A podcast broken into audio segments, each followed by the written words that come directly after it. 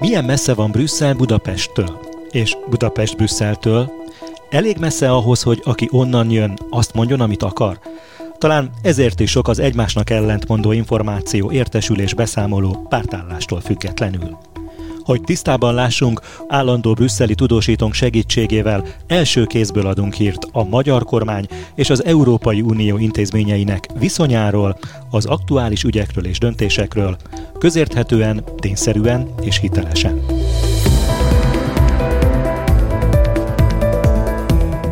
Beszélgetőtársam Gyévai Zoltán újságíró, évtizedek óta a belga fővárosban él, és az európai közösség különböző fórumairól tudósít. Én Movesz Tibor vagyok. Mai témánk a soros magyar elnökség. Kezdjük azzal a kérdéssel, ami nyár elején kapott nagy figyelmet, lesz-e egyáltalán magyar elnökség? Van esély lehetőség arra, hogy bárki megakadályozza ezt? Azért lesz magyar elnökség, mert azok, akik a magyar elnökséget támadják, tehát hogy egyáltalán Magyarország alkalmas-e arra, az adott helyzetben, adott körülmények között, hogy egy Európai Uniós elnökséget vigyen. Ezek az erők, bár vannak olyan érveik, amik megfontolandó érveik, de már túl késő van ehhez részben, másrészt pedig nincs meg az a politikai akarat, sem a tanács, sem a bizottság részéről, hogy megkérdőjelezzék itt Magyarország Európai Uniós elnökségét. Rengeteg problémát vetne fel, mostani helyzetben, amikor mindenki így igazából arra törekszik, hogy egyszerűsítse a dolgokat és ne bonyolítsa tovább, törést okozhatna az egész Európai Unió munkájában, hiszen egy trió elnökség az azért jó elnökség, mert három elnökség együtt működik, jelen esetben a spanyol, a belga és a magyar, már évekkel ezelőtt megkezdi a közös munkát, közös programot állít össze. Mindezt valahol úgy kellene eltörölni, hogy, hogy az, az, az nyilvánvalóan visszahatna az Európai Uniónak is a működésére, még akkor is, ha tudjuk azt, hogy Magyarország elnöksége kicsit olyan bénakacsa időszakra esik. Arra az időszakra, amikor az európai parlamenti választások lebonyolódtak, és az új intézmények fölállítása folyik. Új parlament fog összeállni, jelentős rész kicserélődhet az állománya, ki tudja, milyen politikai erőviszonyok alakulnak ki, ennek az Európai Parlamentnek kell majd az, Európai, az új Európai Bizottságot is a biztosokat meghallgatni és aztán jóvá hagyni.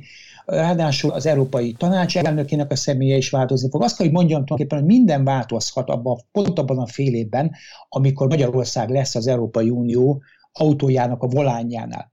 Ehhez képest akkoriban nem is lesz nagyon annyira feltétlenül jogalkotás, ami a mindenkori elnökségeknek a legfontosabb feladata. Tehát én úgy gondolom, hogy se politikailag, sem időben nem reális azt feltételezni, hogy, hogy Magyarországnak nem lesz elnöksége. Egy évre vagyunk, innen már azért elég nehéz lenne bárkinek is beugrania mondjuk Magyarország helyére. Ráadásul azt is érdemes hozzátenni, hogy Magyarország után egy sajátos helyzet áll elő, pont Lengyelországon a másik fekete, jogállami fekete bárány, és ezért az Európai Parlamentben vannak olyan képviselők, akik úgy gondolják, hogy ezt a két elnökséget kellene valahogy leváltani, és egy más módszerrel behelyettesíteni. De visszatérve a kérdésedre, vannak egyébként eszközök arra, hogy eszközök lennének arra, hogy hogyan lehetne ezt a problémát enyhíteni, vagy esetleg, ha nem is azt mondom, hogy Magyarországot megakadályozni, de mondjuk Magyarországnak a, az elnökségét egy későbbi időpontra halasztani. Elvileg van lehetőség és jogi lehetőség van rá, viszont a realitások azt mondják, hogy nem fog sor kerülni. Azért azt említsük meg, hogy a soros magyar elnökség időpontja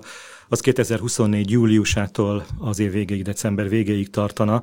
Említetted, hogy ez egy olyan időszak lesz, amikor még formálódni fog a bizottság, formálódni fog az Európai Parlament a választások után.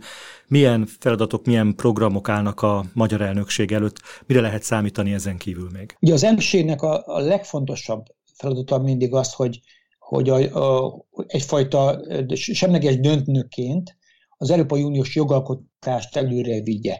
A tanácson belül, ahol 27 tagállam ül, előkészítse a dossziékat, napirendet ő határozza meg, és megpróbálja a közös álláspontok elérését különböző jogszabályügyekben, amelyeket aztán utána később az esetek nagy részében ütköztetnek az Európai Parlamenttel, és ebből lesz végül a jogszabály. Tehát nagyon fontos szerepe van, egyre kevésbé politikai szerepe van egyébként egy elnökségnek, inkább technikai és jogalkotási szerepe van, de ez nem elhanyagol, elhanyagolandó.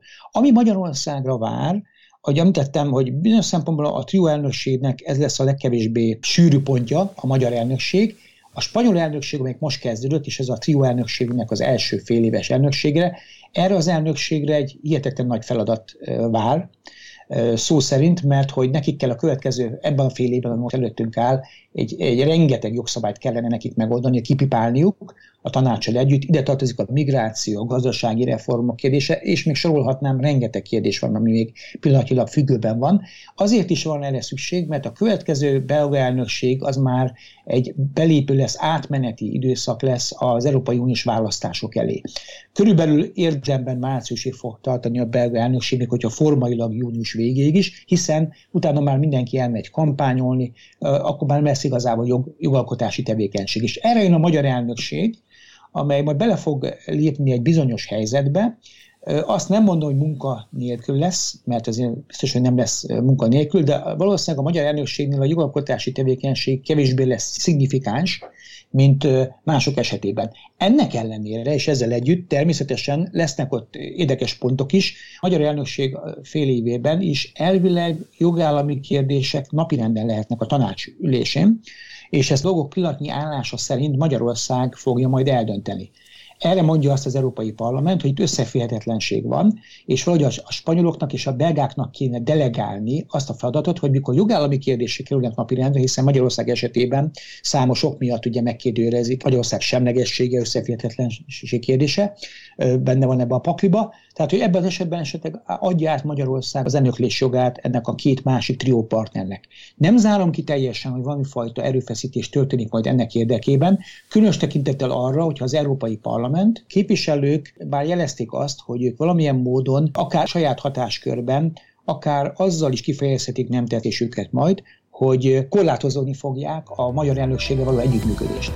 Mikor ezt mondom, akkor azért ezt persze idézőjelbe kell tennem, tekintettel arra, hogy ezt még a régi Európai Parlament mondja, az pedig, hogy az új Európai Parlament mit fog mondani, az egy más kérdés már, és az a választásoknak lesz a következménye.